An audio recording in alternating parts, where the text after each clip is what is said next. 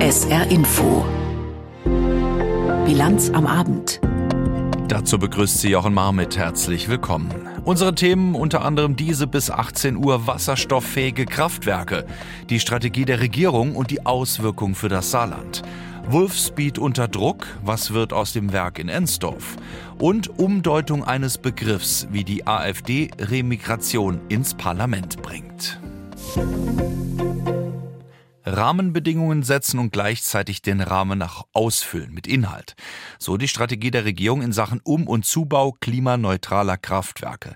Damit die Fossilen vom Markt gehen können, soll das Stromsystem fit für die Zeit der Erneuerbaren werden. Das hat heute Wirtschaftsminister Habeck verkündet. Es geht dabei um die zukunftsfähige und sichere Energieversorgung inklusive Kohleausstieg und inklusive wasserstofffähiger Gaskraftwerke. Martin Polanski erklärt. Es war ein langes und hartes Ringen innerhalb der Ampelkoalition. Aber jetzt haben sich Bundeskanzler Scholz, Finanzminister Lindner und Wirtschaftsminister Habeck auf die Grundzüge der Kraftwerkstrategie verständigt. Robert Habeck. Wir kommen jetzt wirklich voran und schließen eine der letzten Lücken im Energiesystem, also ein bedeutsamer Schritt heute. Es geht um die Frage, wie der deutsche Kraftwerkspark zukünftig aussehen soll. Erklärtes Ziel der Bundesregierung ist es, dass im Jahr 2030 mindestens 80 Prozent des verbrauchten Stroms aus erneuerbaren Energien stammt, vor allem aus Windkraft und Solaranlagen. Es braucht aber auch andere Kraftwerke, zum einen um die verbleibende Lücke zu füllen, zum anderen weil die Stromerzeugung aus Wind und Sonne stark schwankt, je nach Wetterlage.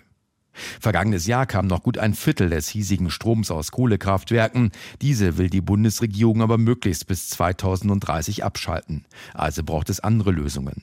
Die Kraftwerkstrategie setzt auf den Bau neuer Gaskraftwerke, die absehbar auch mit klimafreundlichem Wasserstoff Strom erzeugen können. Zunächst soll der Bau von bis zu 10 Gigawatt an Kraftwerken ausgeschrieben werden. 10 Gigawatt entsprechen etwa 20 Kraftwerksblöcken. Damit will die Koalition jetzt mit einer deutlich kleineren Kraftwerkstrategie starten, als von Wirtschaftsminister Habeck ursprünglich angestrebt.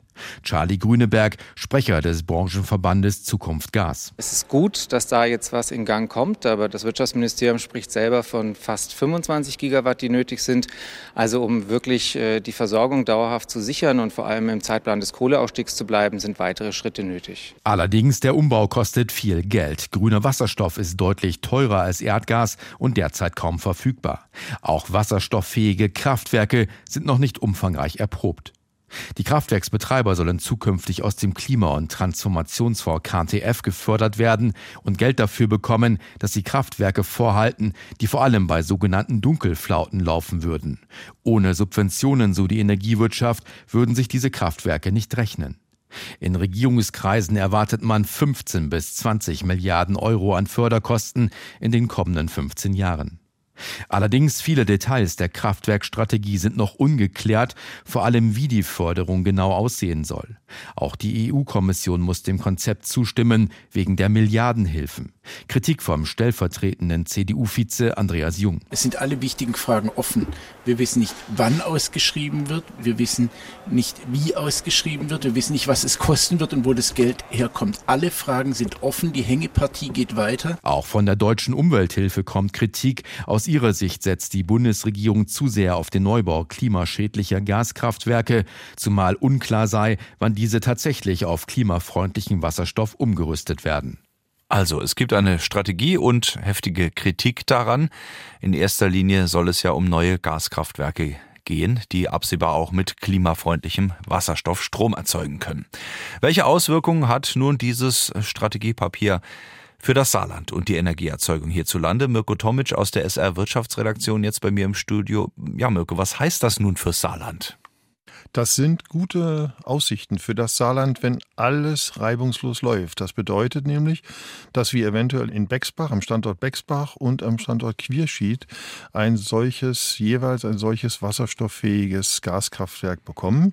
Gebaut werden wird es dann von der Stejag-Tochter Eikoni, die ja extra gegründet worden ist, um diese zukunftsfähigen Energieformen äh, voranzutreiben.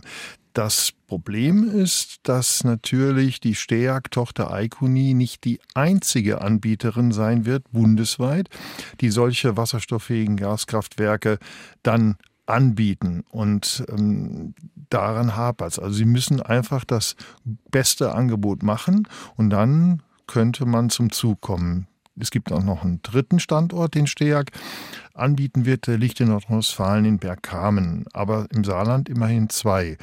Und solange wir noch keine negativen Bescheide haben, bin ich da ganz positiv.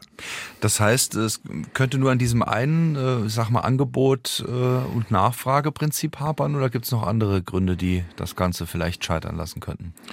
Naja gut, also die Bundesregierung hat sich ja jetzt endlich nach monatelangem Hin und Her und Hickhack geeinigt darauf.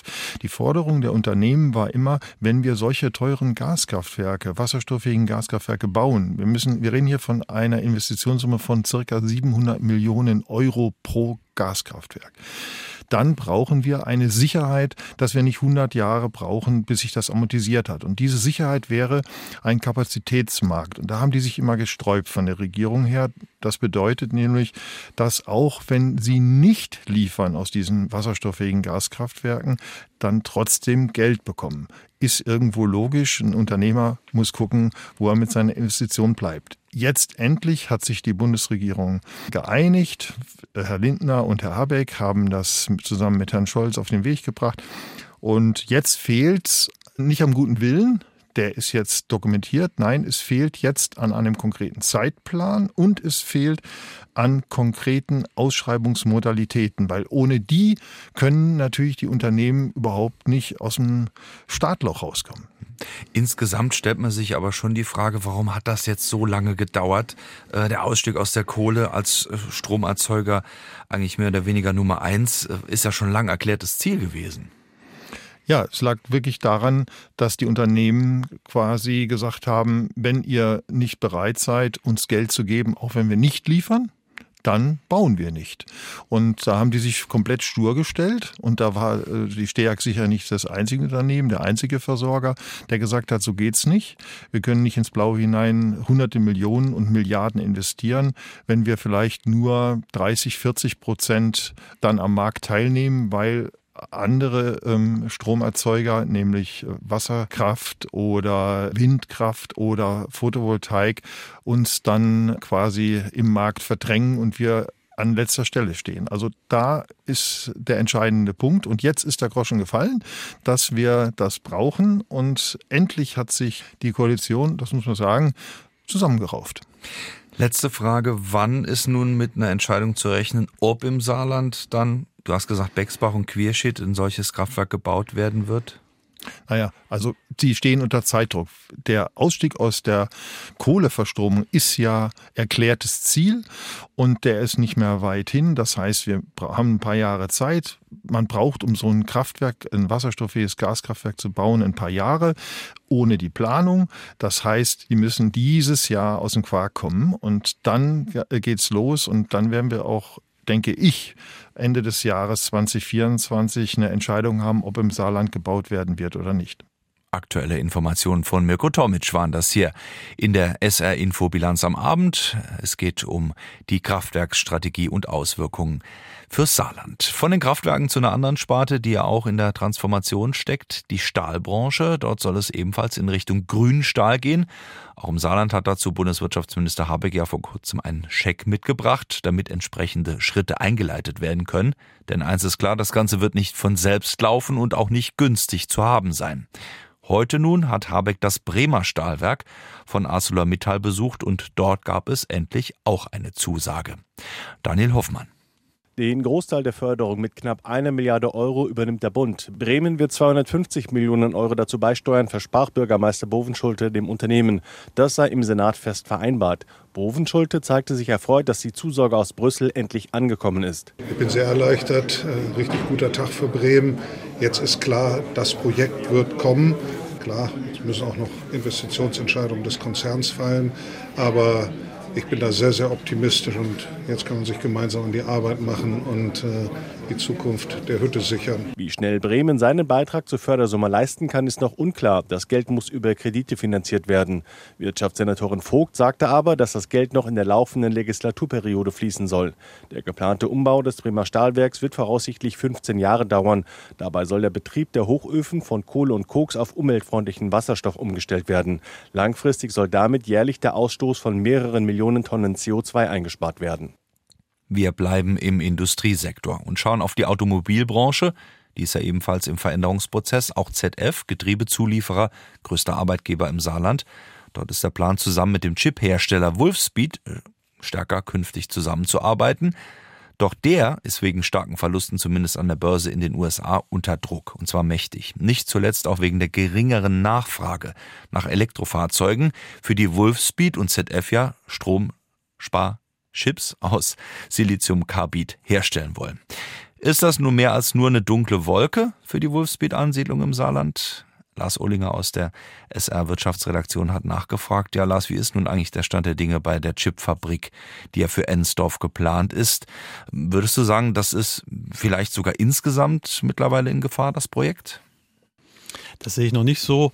Natürlich ist es jetzt ein bisschen schwieriger geworden auch. Äh, das Unternehmen wartet auch immer noch auf Förderung. Dass das Projekt aber völlig auf der Kippe steht, das kann man im Moment noch nicht so sagen. Da hängen auch viele Arbeitsplätze dran, aber auch eine Menge Geld. Allerdings ist es so, das Unternehmen wartet dringend auf dieses Geld, will auch das Geld vor allen Dingen haben. Aber es hat bisher ja nur zwei Standorte, eins in Durham und eins in Mohawk Valley, das ist zwischen New York und den Niagara-Fällen. Und die dritte Fabrik soll jetzt weiteres Wachstum bringen. Ich habe mich vorhin dann auch mit dem saarländischen Wirtschaftsminister Jürgen Barke unterhalten, wie denn da die Chancen sind und ob es nicht vielleicht doch auf der Kippe steht. Wir sind aber zuversichtlich, dass wir da ganz zeitnah jetzt die abschließenden Verständigungen mit dem Unternehmen auch erreichen können. Es geht nicht um die Frage des Obs der Realisierung, sondern in der Tat jetzt um die Zeitabläufe, auf denen das Ganze dann am Ende vonstatten geht. Andererseits im Moment ist das Unternehmen unter großem Druck. Man hat es auch gesehen an der Börse. Der Börsenkurs ist ziemlich abgestürzt und es braucht Geld, obwohl es im Moment noch zweieinhalb Milliarden Euro noch Cash liquide hat. Nur dieses Projekt muss kommen und das ist für die Analysten auch schwierig zu sagen, wie geht es denn da weiter. Aber viele warten drauf, natürlich auch hier im Saarland. Nun ist es so, du hast es schon erwähnt, es geht um viel Geld, viele Milliarden Euro. Intel beispielsweise will in Magdeburg 10 Milliarden Euro Förderung. Welche Rolle spielt das nun insgesamt für Wolfsbeet und auch den Bau in Ensdorf? Also das Unternehmen hat einiges auf der Kante. Das wird auf Dauer aber natürlich dann, da muss man einiges investieren in die Fabrik, die kostet selbst drei Milliarden Euro. Man erhofft eine Förderung von rund zu 25 bis 30 Prozent, also ungefähr eine Milliarde, die will man haben. Förderbescheide gab es schon. Auch da habe ich mich natürlich mit dem Wirtschaftsminister Jürgen Barke unterhalten. Wir hatten in dem Kontext ja auch sehr hart dafür gearbeitet, dass genau wie bei Saarstahl die notwendigen IPSAI-Förderbescheide auch für Wolfspeed noch vor Weihnachten ausgereicht worden sind. Da sind wir unseren Versprechungen auch gegenüber des Unternehmens nachgekommen, die sichtlich beunruhigt waren, auch vor dem Hintergrund der Problematik mit dem Bundeshaushalt. Das hat sich alles sehr gut aufgeklärt. In dem Kontext steht noch eine zweite Förderung aus, aber auch dafür gibt es schon seit vielen Monaten klare Zusagen von Seiten des Bundes und des Landes. Ja, es fehlt also noch ein bisschen was bei den Förderbescheiden. Drei Milliarden Euro ist für Intel nicht viel, für Wolfspeed aber schon. Und natürlich erwarten auch die Investoren, dass das endlich vorangeht. Nun, insgesamt, ZF setzt große Hoffnungen auf die Fabrik, wie auch das Saarland und natürlich die saarländische Regierung und die Wirtschaft. Insgesamt aber ein Joint Venture, also vertraglich eine enge Zusammenarbeit zwischen ZF und Wolfspeed. Wenn es nun Verzögerungen geben sollte, geben wird, äh, wie wird sich das auswirken? Ja, erstmal zu dem Joint Venture. Da muss auch noch das Bundeskartellamt dem zustimmen. Da muss auch alles noch schriftlich niedergelegt und vor allen Dingen auch unterschrieben werden. Das ist auch noch ein Schritt. Also noch eine rechtliche Dinge, die man dort umsetzen muss. Und für die Mitarbeiter, die Geschäftsführung sagt erstmal offiziell, eigentlich kein Problem. Die Mitarbeiter brauchen keine externen Arbeitsplätze. Wir sind ganz gut ausgelastet über Jahre. Insofern keine Schwierigkeit. Beim Betriebsrat sieht man das schon ein bisschen anders.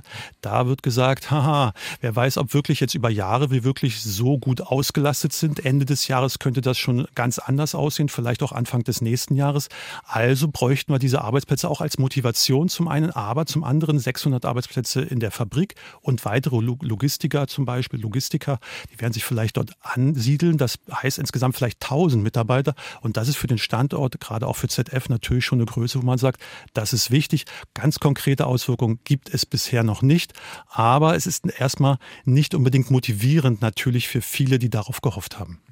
Lars Ohlinger war das mit aktuellen Informationen, wie einzuschätzen ist, ob der Druck, der auf Wolfspeed in den USA auf der Börse vor allen Dingen wirkt, sich vielleicht auswirkt auf das Projekt zusammen mit ZF hier im Saarland.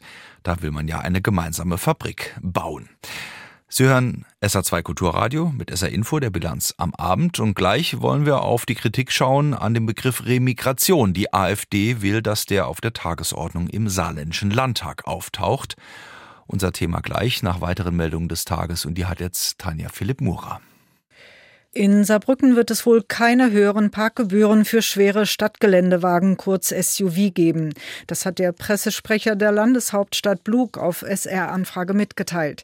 Er verwies auf ein Urteil des Bundesverwaltungsgerichts, dass dies dem allgemeinen Gleichheitsgrundsatz im Grundgesetz widerspreche. In Paris hatten sich die Bürger bei einer Befragung mehrheitlich dafür ausgesprochen, die Parkgebühren für SUV zu verdreifachen. Ein 35-jähriger Mann, der im vergangenen Juni in Dillingen seine Mutter erstochen hatte, muss für siebeneinhalb Jahre ins Gefängnis. Das Landgericht Saarbrücken verurteilte den Angeklagten wegen Totschlags. Das Gericht ging dabei von verminderter Schuldfähigkeit aus. Trotz eines Anfallsleidens und einer Psychose sei der 35-Jährige zur Tatzeit gemäß eines psychiatrischen Gutachtens, wenn auch eingeschränkt, steuerungsfähig gewesen. Eine Unterbringung in der Forensik komme deshalb nicht nicht in Frage. Der Angeklagte hatte die Tat eingeräumt, allerdings erklärt, an die Geschehnisse keine Erinnerung zu haben. Die internationalen Musikfestspiele Saar werden in diesem Jahr von den Wiener Symphonikern eröffnet. Nach Angaben von Festivalintendant Leonardi findet das Konzert am 19. April in der Multifunktionshalle des Sportcampus Saar statt. Insgesamt bietet die diesjährige Ausgabe unter dem Motto Aufbrüche über 25 verschiedene Angebote. Laut Leonardi wird es in diesem Jahr auch kostenlose Tickets für Menschen mit geringem Einkommen geben. Der Kartenverkauf beginnt am Mittwoch. In die USA. Der US-Präsident Joe Biden hatte dort per Anordnung Konten von vier namentlich genannten israelischen Siedlern im Westjordanland sperren lassen. Das war vergangene Woche. US-Unternehmen ist es verboten, mit diesen Personen Geschäfte zu machen, weil sie Palästinenser verletzt, bedroht und ihnen Vertreibung angedroht haben. Schon am Wochenende hatte die israelische Großbank Leumi darauf reagiert und ebenfalls Konten eingefroren. Doch die Sache ist, auch gerade in Israel, nicht unumstritten. Christian Wagner berichtet aus Tel Aviv. Yinon Levi ist ein junger Siedler. Er lebt wie rund 700.000 andere Israelis auch in einer der jüdisch-israelischen Städte im besetzten Westjordanland, hinter Zäunen und Mauern, geschützt von israelischen Soldaten. Regelmäßig soll Yinon Levi eine Gruppe von Siedlern angeführt haben, wenn sie Palästinenser in den benachbarten Orten attackierten, ihre Felder in Brand steckten, ihre Autos zerstörten und die Bewohner bedrohten. Die Siedler würden wiederkommen, wenn sie nicht aus ihren Dörfern verschwinden würden. So beschreibt es die US-Regierung am vergangenen Donnerstag. Da hat Präsident Biden per Verordnung Sanktionen erlassen gegen Yinon Levi und drei weitere Siedler im Alter von Anfang 20 bis Anfang 30. Ihre Namen stehen in den israelischen Zeitungen mit Foto, auch von Yinon Levi. Das ist doch alles Blödsinn. Das ist eine Kampagne von linken Aktivisten. Wir haben hier alle möglichen Araber oder Beduinen, die bauen hier ohne Genehmigung. Wir müssen das Staatsland vor denen schützen. Das sagen wir auch immer wieder der Armee. Wir versuchen, die zu stoppen. Und dabei kommt es dann auch mal zu Konflikten. Das kann schon sein. Es war im Februar vor einem Jahr, als nach einem palästinensischen Terroranschlag mehrere hundert Siedler Häuser im palästinensischen Dorf Huwara in Brand steckten. Ein Bewohner kam ums Leben, rund 100 Menschen wurden verletzt. Es war der bis dahin schwerste Angriff von Siedlern auf Palästinenser im Westjordanland. Einer der vier jungen Siedler war wegen einer möglichen Beteiligung drei Monate in Untersuchungshaft. Die US-Regierung blockiert also die Konten der vier, wenn sie welche in den USA haben. Vor allem aber macht sich in den USA strafbar, wer mit ihnen Geschäftsbeziehungen unterhält. Begründung aus dem Weißen Haus, die vier Siedler würden Bemühungen für Frieden in der Region mit ihren Übergriffen torpedieren. Das stehe US-amerikanischen Interessen entgegen. Die Auswirkungen schienen Ende vergangener Woche noch sehr überschaubar, aber das politische Signal ist groß. Kanada hat sich den Strafmaßnahmen angeschlossen, bei der EU in Brüssel denkt man über einen solchen Schritt nach, heißt es. Yinon Levi hat ein Konto bei der israelischen Bank Leumi und die hat ihm gestern das Konto gesperrt. Erst war mir das eigentlich egal, aber dann habe ich verstanden, dass ich nicht mehr an mein Geld rankomme.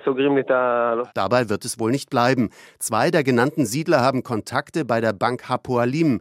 Die erklärt, man respektiere internationale Sanktionen und werde sich rechtlichen Vorgaben fügen. Für die Banken geht es um die Geschäftsbeziehungen in die USA und um den Zugang zum internationalen Bankensystem SWIFT. Die israelischen Siedlungen im Westjordanland müssen fürchten, dass sich die Sanktionen auch auf Kredite aus den USA auswirken, auch die von Organisationen und Privatleuten. Siedlungsministerin Orit Struck beklagt, die USA würden gegen junge Männer wie Yinon Levi ohne Grund vorgehen.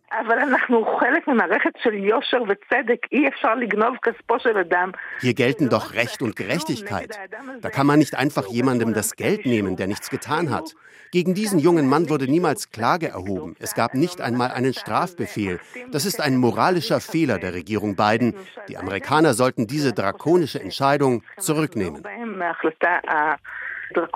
Israels Regierungschef Netanyahu hat erklärt, Polizei und Justiz würden Gewalt von Siedlern gegen Palästinenser verfolgen. Dabei fordern seine rechten Koalitionspartner gerade, die Bürgerwehren in den Siedlungen müssten auch mit schweren Waffen ausgerüstet werden, um sich gegen Terrorattacken zu wehren. Der Bericht von Christian Wagner aus Tel Aviv. Die Korrektivrecherchen haben den Begriff Remigration ans Licht gebracht, die massenhafte Deportation von Menschen gegen deren Willen, diskutiert auch von der AfD in geheimen Treffen. Dass nun 100.000 Menschen in Deutschland auf die Straße gehen und gegen diese rechtsextremen verfassungsfeindlichen Umtriebe und Ideen protestieren, das ist eine Folge. Der ehemalige Professor für neuere und neueste Geschichte an der Universität des Saarlandes, Professor Rainer Hudemann. Er hat nochmal im SR darauf hingewiesen, woher der Begriff eigentlich kommt und wie geschickt die AfD diesen für ihre Zwecke umdeutet. Remigranten waren nach 1945 diejenigen, die vor den Nazis geflohen sind oder emigriert sind. Und Remigranten sind die, die nach dem Krieg wieder zurückgekommen sind und die Bundesrepublik mit aufgebaut haben. Und insofern dreht die AfD jetzt einen Zentralbegriff der Geschichte Deutschlands seit 1945 auf mehreren Ebenen in das Gegenteil um. Hudemann warnt eindringlich davor, dass der Begriff als Thema auch Eingang in die parlamentarischen Abläufe erhält, etwa auf einer Tagesordnung. Die AfD tut ja alles, um, wie ich das nenne, salonfähig zu werden. Und wenn es ihr gelingt, Kernbegriffe in dieser Form in amtliche Drucksachen von Parlamenten zu bringen, in diesem Fall dem Saarländischen Landtag, ist das ein großer Sieg für die AfD. Der Begriff ist damit in einer deutschen amtlichen Parlamentsdrucksache verbreitet. Und das ist was anderes, als wenn eine Partei mit irgendwelchen Begriffen jongliert. Und das sehe ich als gefährlich an. Und dass es nicht gelungen ist, das zu verhindern, ist ein Problem. Und damit bezieht er sich auf das, was heute das erweiterte Präsidium des Saarländischen Landtages beschäftigt hat. Das muss nämlich die Tagesordnung prüfen für die Landtagssitzungen und denen zustimmen. Das Ergebnis, der von der AfD-Fraktion gestellte Antrag, kommt mit seinem Titel auf die Tagesordnung. Das hat bei den Fraktionen des Saarländischen Landtages für mächtig Streitpotenzial gesorgt, berichtet SR Landespolitik Reporterin Denise Friemann. Die Meinung von SPD-Fraktionschef Ulrich Kommerson zu dem Begriff Remigration ist klar. Hinter diesem Begriff, der verharmlosend verwendet werden soll, verbergen sich offenkundig sogar konkrete Planungen, massenhaft millionenfach Deportationen vorzubereiten, dafür Lager zu errichten. Und aus diesem Grund wollte die SPD auch nicht, dass der Antrag der AfD-Fraktion mit dem Titel Remigration und Reintegration starten, Recht durchsetzen und Heimatländer durch Rückkehrer stärken auf die Tagesordnung der morgigen Landtagssitzung kommt. Nach einer ersten Sitzung vergangenen Donnerstag wurde heute im erweiterten Präsidium, das im Kern aus der Landtagspräsidentin und den jeweiligen Fraktionsspitzen Spitzen besteht und das immer über die Tagesordnung abstimmen muss, noch einmal über den AfD-Antrag beraten. Die Landtagsverwaltung hatte die Lage juristisch geprüft und kam zu dem Schluss, dass es sehr wahrscheinlich verfassungswidrig wäre, den AfD-Antrag nicht zuzulassen. Am Ende stimmte nur die AfD für den Verbleib ihres eigenen Antrags auf der Tagesordnung, aber weil sich die SPD enthalten und die CDU nicht an der Abstimmung teilgenommen hat, steht er jetzt genauso da mit dem Wort Remigration im Titel. SPD-Fraktionsvorsitzender Commerson hatte sich von der CDU mehr Unterstützung erhofft und wird in seiner Ausführung in der Landespressekonferenz sehr deutlich. Man darf nicht samstags auf Demonstrationen stehen und so tun, als sei man ganz klar gegen rechts aufgestellt und dann in einer solchen Debatte noch nicht mal unterstützend tätig zu sein, um womöglich die AfD dahin zu bringen, zu sagen, okay, wir nehmen von diesem Begriff Abstand, sondern dann äh, sofort zu sagen, und das finde ich besonders interessant, nicht an der Abstimmung teilzunehmen, weil man auf der einen Seite nicht den Verfassungsbruch, den vermeintlichen, begehen will, auf der anderen Seite aber auch nicht diesem Begriff zustimmen will. Damit, so die Argumentation von Commerson, habe sich die CDU um die Verantwortung gedrückt. Der stellvertretende CDU-Fraktionsvorsitzende Theis wies diese Vorwürfe zurück und begründete ihr Nichtteilnehmen an der Abstimmung so. Wir heben unsere Hand nicht für einen Verstoß gegen die Verfassung. Und wir leisten dem Narrativ der AfD, dass man ja in diesem Land nichts mehr sagen dürfe, keinen Vorschub dadurch, dass wir mit Geschäftsordnungstricks la Ulrich Kommerson versuchen, diese Begriffe sozusagen zu äh, verbannen. Gemeint ist damit der Versuch der SPD, statt dem Begriff Remigration nur die Drucksachennummer des Antrags auf die Tagesordnung zu setzen, also nur den Titel zu streichen. Stattdessen, so Theis, müsse man extremistische Gedanken mit Argumenten bekämpfen, statt sie einfach von der Tagesordnung zu nehmen.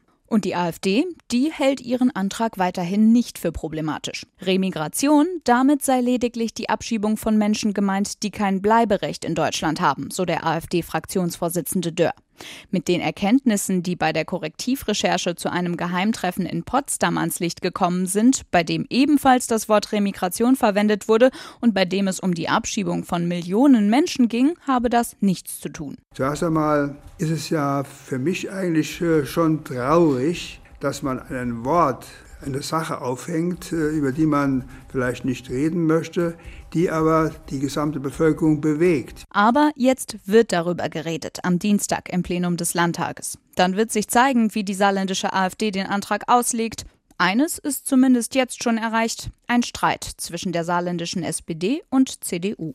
Und das dürfte morgen zu einem heftigen Schlagabtausch im saarländischen Landtag führen. Unser letztes Thema. Wie ist das, wenn man selbst nicht mehr kann, Verantwortung übernehmen kann, handeln kann, vor allem wenn man dann keine Familie, Partner oder Angehörige mehr hat? Alleinstehende sollen nun im Alltag mehr Unterstützung erfahren können durch Freunde oder Bekannte. Verantwortungsgemeinschaft, so heißt das, was Bundesjustizminister Buschmann plant. Eben ein Modell, nach dem Menschen außerhalb einer Liebesbeziehung beispielsweise Verantwortung füreinander übernehmen können. Lea Eichhorn. Zwei ältere Damen leben zusammen. Ihre Ehemänner sind beide schon verstorben, die Kinder wohnen weit weg. Sie teilen sich den Haushalt, helfen einander aus, wo es nötig ist. Die beiden Damen würden sich wohl als Wahlfamilie bezeichnen. Solche oder ähnliche Lebenssituationen möchte Justizminister Marco Buschmann mit seinem Vorschlag in den Fokus nehmen. Die Idee? Eine Verantwortungsgemeinschaft. Menschen, die Verantwortung füreinander übernehmen, die sich gegenseitig in einer Art und Weise helfen, wie es früher vielleicht nur im Familienkreise üblich gewesen wäre, aber trotzdem behandelt das Recht diese Menschen wie Fremde. Zum Teil mit nachteilhaften Wirkungen. Buschmann nennt auch andere Beispiele, etwa alleinerziehende Menschen, die in WGs zusammenleben. Sie sollen künftig einen Vertrag miteinander schließen können, der verschiedene Lebensbereiche gemeinsam regelt, etwa gesundheitliche Notfälle wird ein Mitglied der Verantwortungsgemeinschaft krank, bekommen die anderen ärztliche Auskunft. Auf diesem Weg können sich maximal sechs Personen, notariell beglaubigt, zusammenschließen. Der rechtspolitische Sprecher der CDU-CSU-Fraktion im Bundestag, Günter Krings, kritisiert, der Vorschlag könne dazu führen, dass eine Art der Vielehe anerkannt wird. Und wenn der Gesetzgeber mit einem solchen Instrument Verantwortungsgemeinschaft dann auch, wenn das vielleicht ursprünglich gar nicht wollte, solchen Konstruktionen, etwa einer Vielehe, eine symbolische Anerkennung gibt, wäre das sicherlich ein hochproblematisches Signal. FDP-Minister Buschmann will diese Kritik nicht gelten lassen. Er betont, sein Vorschlag richte sich explizit nicht an Liebesbeziehungen. Anders als die Ehe soll die Verantwortungsgemeinschaft keine Steuervorteile mit sich bringen. Und das geplante Modell soll auch keinen Einfluss auf Elternschaft oder Erbschaften haben. Von anderer Seite erntet Buschmann Lob. Der Sozialverband Deutschland sagt, Familienmodelle hätten sich immer mehr verändert. Dem Rechnung zu tragen sei ein guter Ansatz. In Sachen Wetter machen Sie heute Abend am besten früh das Licht aus. Es lohnt sich nicht. Draußen Nieselregen und wolkig 5 bis 7 Grad. Der Dienstagmorgen wolkenverhangen und weiter trüb. Hier und da ein bisschen Nieselregen oder auch Sonne. Das Ganze bei 7 bis 11 Grad. Soweit SR Info mit der Bilanz am Abend hier auf SR2 Kulturradio. Danke und Tschüss, sagt Jochen Marmit.